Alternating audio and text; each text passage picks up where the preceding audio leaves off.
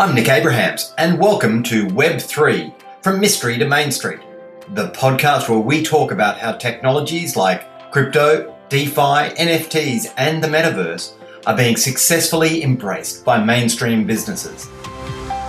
And today I'm delighted to welcome to the program Nigel Dobson, who is the Banking Services Lead at A N Z Bank. Nigel, welcome to the program. Hey, Nick. Thank you. Thanks for the uh, invitation. Great to be here. Now, uh, you have a very interesting role at the A N Z. Can you tell us a little bit more about what it is that you do and, and your team? Sure, Nick. The, the banking services portfolio at A N Z uh, is an enterprise function. It uh, it focuses on delivering all of the payments, uh, services and operations to the bank. But in, in doing so, we often um, find little areas of innovation. And uh, this is probably what we're going to be talking about today. But, uh, you know, we've got a, a very enthusiastic team of, of business uh, people and technologists who collaborate around developing our contemporary payment systems. But with that, um, a great deal of enthusiasm for the digital asset world and the token economy. So that's kind of where we've been focusing on recently. Oh, that's fantastic. I imagine there's a lot of A lot of energy and enthusiasm in that group. Um, I guess maybe if we start a little bit high level, um, if we look at, you know, what what do you see the opportunities for financial services as a result of, I guess the term is, you know, we would we would talk about Web three technology, so tokenization, blockchain, crypto, N F Ts, the metaverse, all, all those, that sort of gathering of technologies. Where's the where's the future for financial services, do you think? Well, I think for financial services, it's it's there are many avenues of of exploration, I think, currently. But for A N Z, um, for us, it's really just passing what the opportunities are, understanding what each of the various technologies can enable, and then reflecting on what our business model and operating model demand in terms of improvement, uh, problem solving for our customers, and, and genuinely creating new uh, new and interesting assets and business models. But for now, it's really focused on the financial market infrastructure that we know very well, and looking into the Web three technologies, as you mentioned, um, distributed networks, tokenization, digital assets are the areas that we think are um, applicable to the financial market infrastructure that we currently use and are likely to be better, faster, cheaper. Now, that's a it's a great promise. Um, the only the only way you can really prove that out is to to work with customers on their problems, to see if you cannot transform the problem that they might have today in the traditional digital economy to one that is solved more quickly, more securely, or more efficiently with a, a token-based and distributed network-type solution. It's um, it is interesting that you you mentioned there that it's it's about solving the customer's problems, because I think one of the things that we've seen, probably with blockchain, since, you know, we, we first saw it with uh, you know, with uh, Bitcoin thirteen or so years ago, is it's been accused of being a solution in search of a problem. And so your point there, which is really what the A N Z is about, is about solving customers' problems, which is, I guess, as I understand it, how um, how the A N Z got into the stablecoin business, because I think there's there's sort of parts of the Smorgon family who are quite interested in the tokenized uh, economy. And so maybe it might, might be great to just get a sense of, I think, you know, the very first transaction where the A N Z was, you know, was was the first bank, I think it's correct to say the first bank in Australia to mint its own stablecoin um, as a result of a transaction with the, or for the Smorgon family. Could you talk yeah. us through a little bit about how that worked?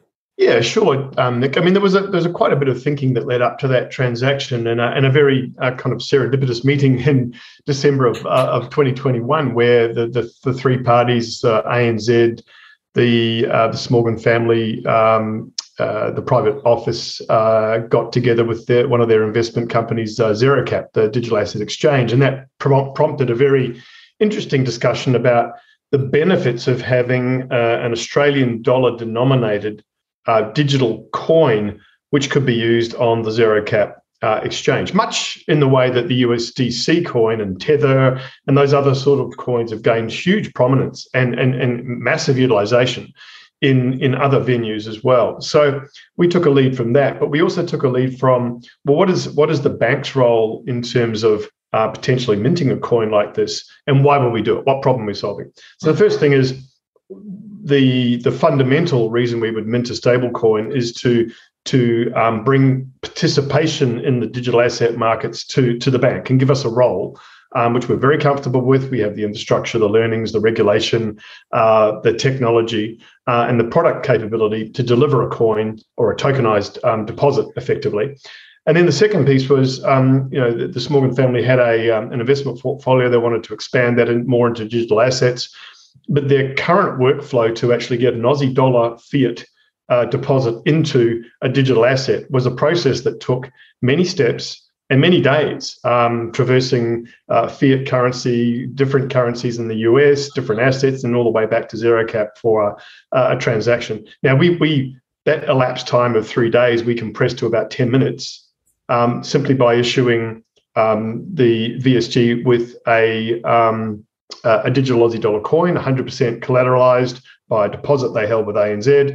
And we then used the Fireblocks platform to um, transmit the, the coin onto, uh, onto ZeroCap for eventual, um, you know, that, that could have been used for a, a transaction. Now, at that point, we didn't use the coin for a transaction, but what we did do was trans transmit the coin to all the way to ZeroCap's wallet so that they could have done that. So what we proved was we could issue a coin, we could send it to the right wallet, a whitelisted wallet, the that receiver, ZeroCap, would receive that coin, and then eventually in the future, they would then buy a digital asset with it. What we did, we turned it around and, and reversed the process because we also wanted to prove that the coin could come all the way back yep. to its to its issuer and be redeemed um, you know, appropriately for fiat currency. Now, that redemption um, is something that's incredibly important because right now, stable coins, um, you know, they're, they're held in perpetuity by many um, parties. But when the redemption, um, you know, uh, uh, moment comes, you want a you want a trusted party holding collateral, or at least holding the promise to repay um, that original fiat backing uh, to the holder of the coin. So again, this is where this highly rated commercial bank with a regulatory perimeter, as we are, um, comes into play, and that's where we think we've got a lot of room to move in terms of our stablecoin. Yeah, I, I mean the. Uh, you know, the opportunities seem extraordinary. I guess to just just to try to unpack that a little bit so that everyone understands it effectively. You know, if you're if you're any organisation, I mean, in this case it was the Smorgon family, but uh, any organisation who's interested in buying some form of digital asset, um, there's that there's that sort of on onboarding or transaction friction around how do you actually get Uh, a cryptocurrency, whether it's a stablecoin or, or you know, like a like a U S D C or a Tether, um, or indeed another form of um, of crypto of, of cryptocurrency. So you've got to you've got to access that and have that and be ready to spend that to to buy whatever whatever digital asset. And so, in your situation, what you were offering for the Smorgon family group was was this idea of rather than going and getting it, you know, getting Tether, and you'd have to buy that with You know, you know, you know, some form of fiat. Um, rather than doing that, they could just um, they deposited the money with you, with the A N Z, and then the A N Z created this digital coin, and and then ZeroCap uh, received received the coin and would have been able to execute a transaction to buy another digital asset should that have been required. But instead, you just reversed the process to prove that the A N Z coin uh, actually uh, it was redeemable. So is that is that sort of it in a nutshell? Absolutely right, Nick, in a nutshell. And that was the that was a really important part of it, is that, you know, the the idea that you um it, it's it's much more efficient to settle a digital asset transaction with a digital value coin uh rather than go off chain and try and settle it through traditional payment systems. I mean, it, it's chalk and cheese, right, in terms of the efficiency and the cost. So we wanted to be the issuer of a coin that enabled a transaction to happen on-chain, matching two digital assets, exchanging value. And in the future, we think that, you know, the viability of atomic settlement to mitigate risk, improve security, and also um, massively improve counterparty risk, if not eliminate it completely, is is something that we're focused on in the future for digital assets. I think, you know, certainly, you know, in my experience, I'm sure there's a number of people who are listening who have the experience where, you know, you're waiting on, you know, a, a, a decent lump of funds to come in from offshore, and it's all like, well, you know, the banks close at this time in that country, and so it's got to get in by that time, and then it's not going to arrive here, and then we all wait somewhat feverishly to see the money land in the accounts and and so forth. And it, it you know, I've always just assumed that's that's normal. And I I think what what your uh, what your solution proposes is that rather than waiting that, you know, whether it's sort of twenty-four hours or three days, uh, we could actually do that in sort of under ten minutes. Well, that's exactly right, and that and that settlement anxiety is you. Oh yes, private, you know we've we've all felt it either personally or professionally, right? Yeah. And and it is because markets are not twenty-four by seven, right? Um, you know, markets are not um, you know well integrated, and and the idea that you can have native um, coins um, transacting with assets in real time in in venues that operate twenty-four by seven. Um, changes the paradigm completely and, and really reduces that settlement anxiety down to down to minutes rather than days. Yeah, yeah, oh, it's fantastic. Well, well, you, I guess you you had a proof of concept, um, and then you backed it up uh, only uh, only very recently, a couple of weeks ago, uh, where another another branch of the uh, of the Smorgon family uh, used the stable coin to buy some um, some Beta Carbon tokens, and and Guy Dickinson uh, has been on, on the program earlier from Beta Carbon, talking about um, you know his fantastic uh, tokenized solution to carbon credits. But could you could you talk us through how how that um, project sort of extended on the original uh, proof of concept? Well, yeah, that's I mean it was a natural extension, and we wanted to find a, a digital asset that was firstly in line with some of our a strategic direction in the institutional bank at A N Z. So sustainability was a, or remains a, a very important theme for the bank, um, you know, transitioning our clients from the carbon economy to the renewable economy. And we want to participate in that transition. And alongside that, we think that the, you know, the carbon market is, is immature. It's early stage. It will become more and more important. And what better market to look at in terms of t- contemporary infrastructure uh, than, you know, carbon credits in Australia. Um, and so, you know, we work with um, Guy and his team to uh, and the and the ZeroCap team and the Victor Smorgon team to fulfil what we what we didn't quite complete in that first contract, uh, transaction, which was, in fact, the purchase of an asset, a digital asset on chain, uh, natively having those two digital assets interact and, and complete.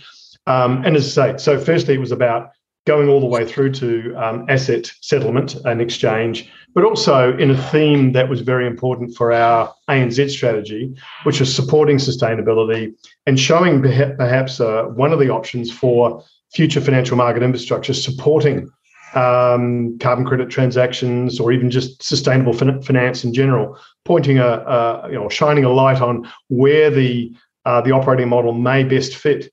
Uh, given the, the current lack of um, really, um, you know, mature infrastructure that supports those markets. Yeah, it's it, it is interesting because I think one of the one of the concerns that's always struck me about tokenized assets is um, it, it only really makes sense where there's some some real reason for using the tokenized uh, tokenizing technology, and you know, there's lots of folks who've attempted to tokenize, you know, real property or cows or, or other things. And it's sort of, you know, often it doesn't make sense because there's already a ready market and, and relatively, you know, as you as you mentioned, you know, a mature infrastructure around facilitating those transactions. And I think what Guy and the team at Beta Carbon have found is that it's actually quite uh, quite difficult for m- most folks uh, to be able to be active in the carbon credit market, even even very significant and sophisticated players. It's there's still lots of issues around that. And so his business,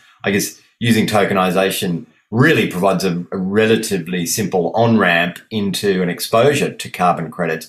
And so what I, I guess we take, you know, the way you described it earlier, um, so so you, the Smorgon family, you facilitated them getting um, an, you know, an A N Z stablecoin, and then that stablecoin actually purchased a digital asset being the tokenized carbon credit, which they now hold effectively. So um, uh, uh, fantastic. I, what do you see as the future for for, for you, I guess, your stablecoin? And, and and this, you know, I'm more than happy for you to to make this an advertisement um, for the A N Z, because, you know, I think full credit that the A N Z has, you know, ha, has shown that it is is prepared to to trial new technologies. But what what other sorts of customers would you expect um, might be interested in, in utilising the A N Z stablecoin platform? Look, I think there are, there are many and varied, but um, as I say, for now, we are taking a view that we want to learn our way through to a, to a process that's resilient, for a process that is visible to our regulators.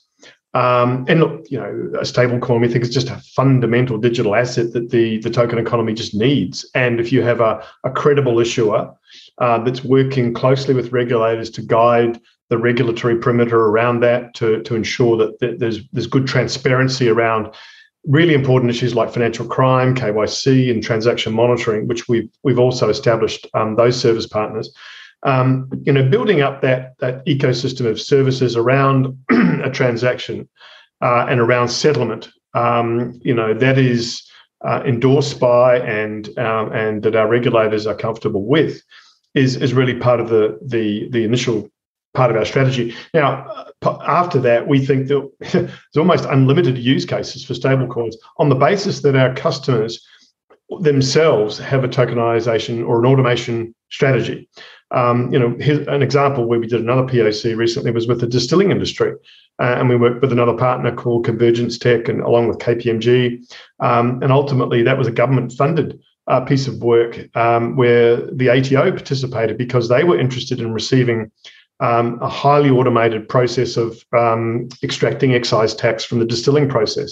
Right. So here's a physical asset. You know, it's manufacturing manufacturing alcohol. Uh, the alcohol is obviously used in distilling, and at various points in that production process, excise tech, t- tax can and should be payable.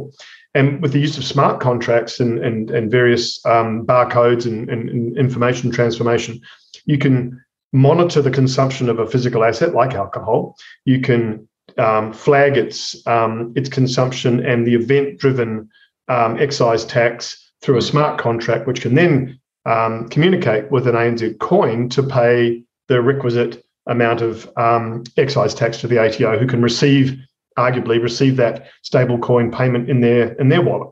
So it's a sort of forward-looking example of how you can transform very analog processes, which have lots of different actors. Yeah. And as long as you have the right standards um, of communication, then you can achieve um, quite significant uplift in automation and operational efficiency. And, and the point I make around standards is, is not to be lost, because we, we were, to our knowledge, one of the first banks in the world to issue a coin on a public permissionless blockchain, right? There've been a number of experiments with private permissioned. Yep. But we went the extra step, which is where we think the innovative, um, you know, kind of leadership has is emerged, is that we went into the Ethereum network. And we went there because standards were emerging or had emerged. Um, E R C twenty is, is now a commonly used standard mm-hmm. for um, a range of digital assets. Um, there's a range of, you know, N F T standards, eleven fifty-fives, and a whole range of things that are emerging because the developer concentration around the Ethereum network is significant. Um, and that's where progress is being made on that all-important standard setting. And for anyone who's been in traditional finance, you know, you, you'll know very well, standards matter. And there are a range of things like the SWIFT standards, the SWIFT messaging okay. standards that we've all that's grown right. up with um, that really set the language for financial markets and financial infrastructure. This is very similar, but it's just happening in a tokenized, with a set of tokenized protocols uh, as opposed to the digital protocols of the, of the Web two. So we are seeing that play out. And those standards are going to be what drives the, the interoperability, mm-hmm. uh, the communication cross-chain, uh, and a range of new capabilities. And, and each of those um, use cases will, will probably need different types of um, distributed ledger networks. Some will need, um, you know, very, very secure um, and potentially permissioned. Some will need very, very high throughput, like payments. Um, and some will need very low cost as well. Uh, well, most will need low cost in the future, but um, let's be honest. Um, you know, getting getting to the to the to the scalability and security and cost are the you know the really um, the triumvirate of of success. If you can get you know it's, it's successfully distributed networks with with really good scale, security, and cost, then you're really onto a transformational proposition. And we see those developing today. Um, we don't. Not all of the traditional blockchains are as scalable and, and cost-effective as we'd like them to be or need them to be for future transactions. Yep. But as that inevitably happens, you know that cost curve is is is, is plummeting, um, efficiency is improving. So we think that um, staging a whole range of traditional transactions on distributed ledgers with tokenization in the future is is is more than likely, if not probable. Yeah. It is a, I mean, lots, lots to talk about there. I think, um, you know, your point around standards is, is absolutely critical. I think mm. some of the work that we've been doing around, you know, the private blockchain work, you know, much of that work is just trying to get the, you know, the commonality around, uh, you know, the standards upon which the individual players within that private blockchain network are going to operate. Um, yes. And so you think that, you know, that's that's sort of, you know, that's a degree of work which is good, but, you know, ultimately if we can get that out into the, you know, the public blockchain space, and you've got mm-hmm. you know, very well understood and agreed upon standards for interoperability, um, you know, very, very big opportunity there. I, I'm fascinated by your your distilling example, because I think we've, you know, we've talked about this notion that Um, by utilising smart contracts, you can have, you know, a number of players, you know, at all sort of stages of the transaction. And so fascinating to see the the A T O. I mean, I'm not surprised they're interested, um, that, uh, uh, but it but it's good because, I mean, obviously, you know, if we can take the um, you know, processing time and add to efficiencies, Uh, then everyone wins out of that. So, uh, so that's exactly right, Nick. I mean, I, I think, it, and, and and that what you've just kind of summarised is that is the problem-solving aspect of it, yep. right? What's better? What's cheaper? What's faster? Yep. And and in order to get real momentum behind the token economy, we need to show that there are genuine, material, measurable benefits, um, and and we're still being secure, we're still being regulated, we're still being transparent. All of those things we can achieve, and and the you know the tailwind of, of government interest and government support is really important. Um, you know we're we're part of the Digital Finance C R C, for example. That's a ten-year funded uh, piece of work. There's a, a range of public sector regulators, private sector players in that, and you know some really good work emerging in that particular space. Um, and we're busy across a range of other areas, but you know just to see the governmental support, the regulatory interest in, in, in and really their interest in, in in maintaining you know financial market stability, but also supporting innovation is is really important. Yeah, and you know often uh, we, you know with you know uh, entrepreneurs who will call me up, um, you know they're very interested in, in DAOs and decentralized autonomous organizations and. You know, that part of it, not everyone obviously, but, you know, part of it is around, you know, this idea that in a decentralized world, we can in some way, uh, you know, cut government out of the picture. And, you know, and, and the reality is, you know, we talked about that at the early stages of the internet, you know, ninety-seven, ninety-eight, ninety-nine, there was this sort of talk around, you know, governments will lose control over their citizens, et cetera. And I, I think that's a, that's a terrible narrative. And it, it's not true actually, because what we saw with the internet is, Uh, governments will always seek to retain uh, sovereignty over its citizens via its laws and so forth. And I think the more that we can uh, work together with government and um, and make sure that they understand that it, that you know this whole use of blockchain and decentralization doesn't necessarily mean that government loses out. It just means that you know we we seek to find efficiency. So I agree, and and the the idea that um, you know completely. Trustless organizations can operate um, is not is not incorrect, but rather I don't think the public is ready for that kind of leap of faith right now. Um, maybe there are a few steps before we get into completely autonomous um, networks that run certain services, probably not essential services, but certain services for customers. And I think we've got to you know find our way through that. But leaping to that. Instantly autonomous um, phase, where, which was which is conceptually very interesting and potentially incredibly efficient. Mm.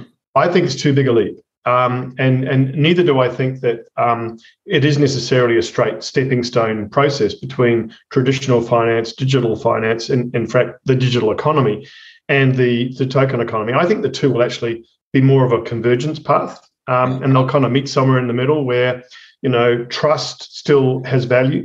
Where regulation is still required, but also desired, right? Because that's where you get trust. Mm. And citizens see governmental support in most, you know, um, open economies as the underpinning of that trust, and that and regulation serves a purpose. It's recourse. It's you know, it's a claim on um, you know, doing things better and, and ensuring that there is um, a right of appeal should you not agree with an outcome, where, you know, we've seen in other, you know, very contemporary decentralized markets that that, that recourse, that governance is not as strong as it perhaps needs to be, given, you know, some of the events that have occurred. Yeah. I mean, there's very much, there's an attraction around that sort of techno-utopian ideal of of complete decentralization. But I think you're right. You know, at, at the end of the day, that's all fine. But when something goes wrong and you're on the receiving end of it, um, you know, you I think you know the, the human condition is such that you would like some recourse. Um, Agreed. I, just just back onto the stablecoin issue for a moment. So so where do stablecoins head from here? We always see. You know, I think we've seen, you know, the, well, the collapse of sort of the algorithmic stablecoin proposition with Terra Luna. Who knows where that ends up? But just in terms of stablecoins, and particularly backed stablecoins like um, the A N Z's uh, project, is, are we going to have a world where there's a thousand stablecoins? Will every will every bank have a stablecoin? Will there be just a couple of leaders? How, how do you see that world panning out? That's a really good question. I mean, our A D C is is the first uh, Australian dollar stablecoin on issue. Um, you know, we've got a lot of people asking to to to use it in, in various um, venues and various use cases. Um, there's nothing stopping any other institution issuing one. But I think it comes back to the, um, you know, what is the, the what is the redemption um, value of that, right? So you probably you probably trust a bank to redeem your coin as you do redeem your deposit, um, yes. you know, quite highly. Um, you know, and I think that we also have, you know, a, a large customer audience that is very willing to work with us, and then also uh, an equally um, large regulatory audience, which is working with us. So we're uniquely positioned, um, and we have we have trust, we have business models that are well established in terms of holding collateral and working with customers on financial transactions. Got a you know very strong operational um, you know uh, set of practices that support um, our obligations for regulators, and and therefore I, I honestly think we're well positioned to you know work in the mainstream. Now, is is there is there a kind of winner take all? I don't think there is. Um, yeah. But but neither should every bank be issuing their own coin, right? Because then you then you've gone probably gone back to two or three hundred years to where banks were issuing their own banknotes, and right. that, um, th- th- there's been books written about that. It doesn't end well um, because of credit quality and a whole range of interoperability issues. Now, clearly we're, de- we're not dealing with paper anymore, but um, certainly uh, in a world where the, the the user is so confused at the number of choices they have about a uh, an Australian dollar or a U S dollar or a New Zealand dollar, probably isn't a good thing. So, um, you know, we think leadership is important. We think that creating liquidity around our A D C will give us that kind of market presence that, that might also um, attract other banks to potentially issue that coin as well or use that coin. Um, the future is, uh, is, is it's uncertain. Um, but also then there's the C B D C uh, discussion that is also um, emerging in parallel, uh, perhaps more slowly in some cases, but you know, that is a genuine, you know, economy-wide coin. And, and if that um, gets traction in a range of use cases, particularly wholesale, arguably even retail, um, then that that might answer the, the question around how many stable coins there are. What we what we try not to do at A N Z is to think about coins and payments. What we're trying to think about is the, the foundational nature of the digital coin, but in relation to digital assets. And, you know, we just think a digital coin will be one of the digital assets our customers hold in the future, and it'll be useful for moving and, and transacting in them and, and exchanging them.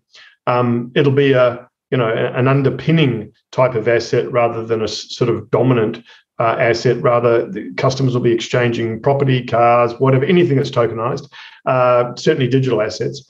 Um, and the, the means by which they will do that and settle those transactions will be a coin. Right. So I, I think that what we'll find is that the conversation that we might have in two years' time, Nick, um, should we still be talking about this, will be much less about tell me about your coin. It'll be tell me about what marketplace or venues are you, what wallets are we using, what are our customers doing with these digital assets, who's tokenized what recently and why. I think that's the kind of conversation we'll have. Yeah, I, I agree. It, and, you know, maybe maybe I'm... Maybe I've drunk the Kool-Aid a bit too much, Nigel, but it does strike me that, you know, in two or three years' time, we'll sort of look back on this time and think, well, you know, of course digital assets are a thing. It's, um, you know, and it's it's just, you know, it's tokenizing value. I think one of the problems is, I think because of the, um, I guess, stigma of cryptocurrency and where that has mm. sort of come from in the public consciousness, and then N F Ts, which really only rose to prominence the last sort of twelve or eighteen months, and that idea of, you know, the Bored Apes, sort of CryptoPunks, people paying seemingly exorbitant amounts of money for what is in effect just JPEGs. Um, it's it's sort of it, it, it, for people, they, they look at this digital asset space and think, oh well, it's you know it's it's all a fad. But I mean, you from your point of view, you know, are you uh, you think that you know in a few years' time that every we, we'll see most people and organisations have some form of digital assets in their portfolio? Yeah, I, I do actually, um, and I mean, there's a, there's a couple of examples where I think um, the N F T is particularly applicable and, and and very useful. For example, you know, um, going back to carbon in, in the carbon credit market, you know, there there are there is an Australian carbon credit unit, which is a generic carbon credit unit, which is you know the result of a range of projects that deliver um, that you know a carbon credit to the economy, and then that is uh, appropriately you know verified and on a, on a registry. Now, we think we can look through, though, the, the A C C U, the Australian Carbon Credit Unit, all the way through to the project. Now, you can look through to the project and say, well, what is that? It's a, is it a is it a Northern Territory Indigenous Carbon Credit Network, um, you know, project? Is it a certain type of, um, you know, um, is it a savanna? Is it whatever? You know, there's a whole range of different yes. types of um, carbon credit emission you know, originators. Um, If you can look right through to the project, right from its point of origin, create an N F T on that, which is um, you know distinguishes it from a generic carbon credit. Yes. You might create a this this market which says, well, you know what, I, I want to hold that carbon credit because I can identify it. I particularly want that for a range of reasons that may be personal to me, or maybe part of the purpose of a, a, our company, or whatever it may be. But the idea that you can actually look right through to that that point of origin and and and and document and tokenize the, the provenance of that along with the asset, that information is really valuable. And I think we'll get a really interesting um, gradation in the carbon market because of that transparency, rather than just having a generic A C C U. There could be a whole range of N F Ts that are specific to projects. Um, so that's just one example where N F Ts are just a little bit more useful than perhaps the JPEG, as you say. They actually they bring bring information around provenance and and and, and certainty uh, that people are looking for uh, around the assets that they're buying. Yeah, yeah, no, it certainly um, certainly would seem to make more sense than uh, you know than an indifferent looking ape. Um, the um, I guess. On um, and and for those listeners, if you haven't listened to um, the interview that we did with Guy Dickinson from Beta Carbon, we go into more detail around A C C Us and how how carbon credits are actually created in Australia. So um, so do listen in on that, mm. uh, Nigel. So you know what, what you're saying, you know, it, it, it sort of lifts my heart, and I'm you know I'm incredibly enthusiastic uh, about what it is that you and the team at the A N Z have been doing in this space, but. You know, it does seem like a very adventurous project for a big bank. Ha, can you can you give some advice, I guess, to people listening out there who who, who would like to be, you know, perhaps taking their organisation on on a uh, on a trip into these sorts of technologies? How, how do you how do you manage that within within an organisation of the size of A N Z? Yeah, that's a great question, and and you know it is a journey, um, and and there will always be a range of um, you know um, already held uh, positions and opinions around what you might be talking about or what people might think you're talking about, um, and so the the language really matters, um, and also the the positioning really matters. So we took a view that um, we would focus on financial market infrastructure, we would focus on um, operating model of of our business. Um, you know, we observed in the DeFi markets that business model was still very much the same: buyers, sellers, lenders, borrowers. Um, mm-hmm. That we recognised um, that required risk management and, and in our world regulation, and and so we thought, right, what's the operating model that's changing? So the financial market infrastructure that supports all of the transactions in the economy in the economy might be better off over time, uh, progressively moving to a decentralized, tokenized marketplace. And that's our central thesis. Hence, you start with a stablecoin. Um, and then if you start having that kind of conversation, talking about digital assets, not talking about cryptocurrency, um, talking about, um, you know, the value of an N F T, as I just described it, rather than the Bored Ape.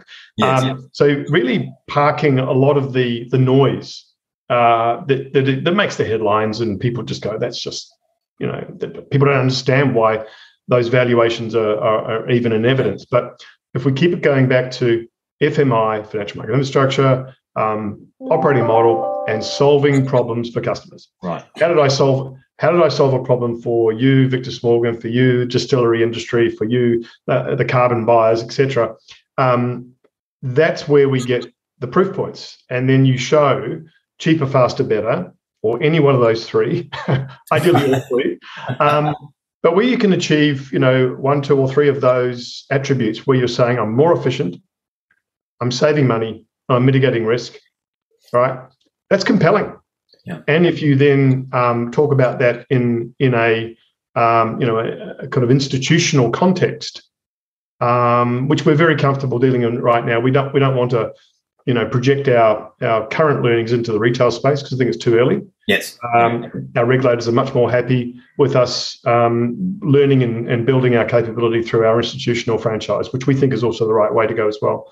But it's all about the nar- narrative, Nick. It's about you know what you say and what you don't say, um, giving people confidence through proof points, yes, um, yes. through all of the um, you know delivering operational risk assessments, delivering key controls and financial crime metrics, and all of the things that are required for traditional transactions. All it can all be done with the service providers that surround the um, the token industry, the token economy.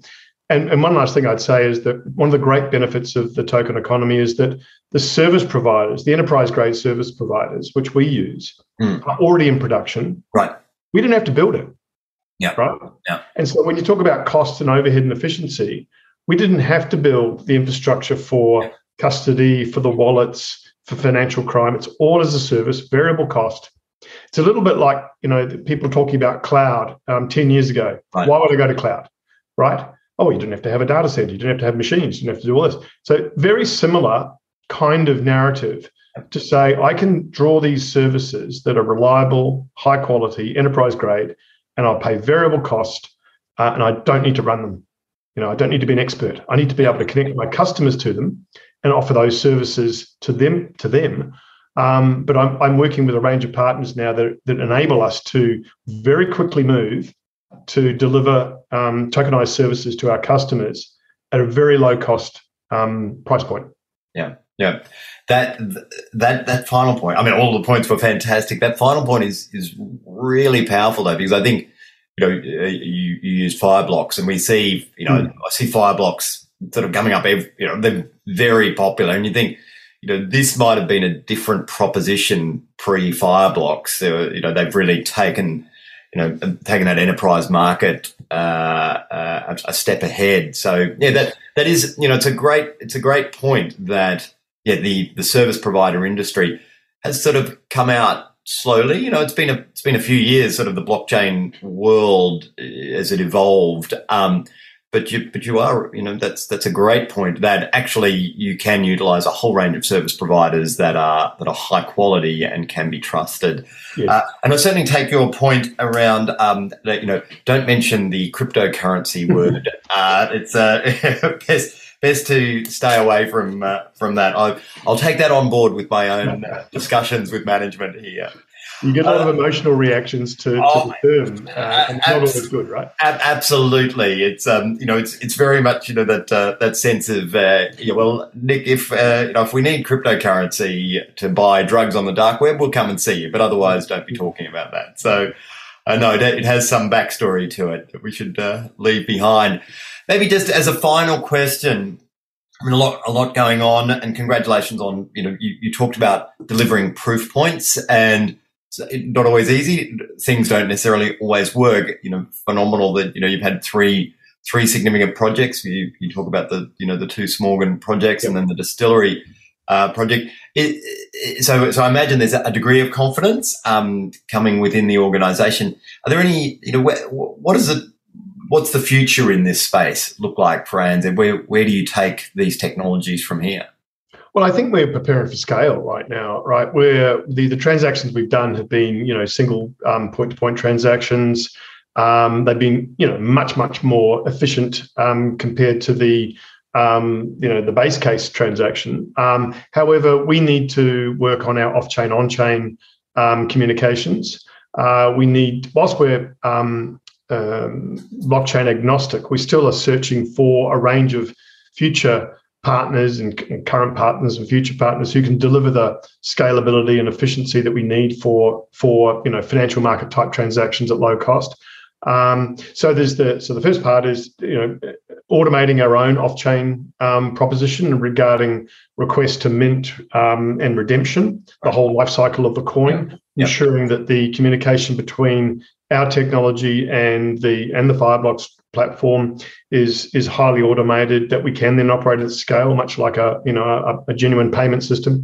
Um, ensure that our Um, our financial crime monitoring through Chainalysis is appropriately scaled as well and, and as real-time as possible. Um, and then, then we want to create liquidity, right? Because um, this is the game of um, creating liquidity for, for a coin for a range of use cases. Um, and as I say, we, we continue to, to be quite focused on the marketplaces that, that are less mature, that have less mature um, financial market infrastructure. And, and again, carbon comes into that um, frame quite quickly. Um, helping to mature that market um, because of our own uh, A N Z strategy, but also because of the, we think there's a need to um, uplift that. Um, and then, the, look, I think there's a, a whole range of um, projects that will, will emerge um, as our customers um, better understand the value of tokenization of their assets or parts of their supply chain. So, you know, it'll be a number of conversations, um, but for now, um, doing what we do better, more automated, focusing on sustainability, and then also working with, um, you know, blockchains of the future. One of the ones we've been working with is the Hedera Network. Um, that has a great deal of promise, um, and we see um, some attributes there that are very attractive for us in terms of speed, uh, transaction per second, and also um, the low-cost nature of the current network. And also its governance, right? It's governed by a, a range of very large organizations that Um, host the nodes for that network. So it's quite a unique um, uh, governance group that, that, again, gives us comfort that that might be the uh, one of the choices we make in the future as well. Great. Well, that's a that's a great uh, a great piece of alpha, to use the uh, the terminology of, uh, of of I guess the crypto world. But uh, interesting that uh, you're looking at that that network. We've I've certainly been seeing a lot more about that. Yep. I think one of the great comments that you made there too was around um, you know focusing on carbon, where obviously for the bank, big focus on the transition um, uh, out of carbon. And um, and I think for any innovator within an organisation, to try to align the innovations with uh, broader uh, strategy is always a comfortable place to be, rather than sort of being being a standout saying, you know, we you know we should innovate because, you know, the technology is there. Rather, you're saying you see that Uh, you know, energy transition is important to the bank, and what we can do here using this technology can support that. So, brilliant.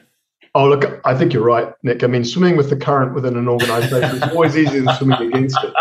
Um, and so, when you when you are, you know, comfortably swimming with a current, um, then you know um, the enthusiasm around what you might be able to offer from an innovation point of view, Uh, I think, you know, just by its very nature, moves more more quickly, uh, gets more stakeholder interest and, and more supporters. Yeah. Yeah.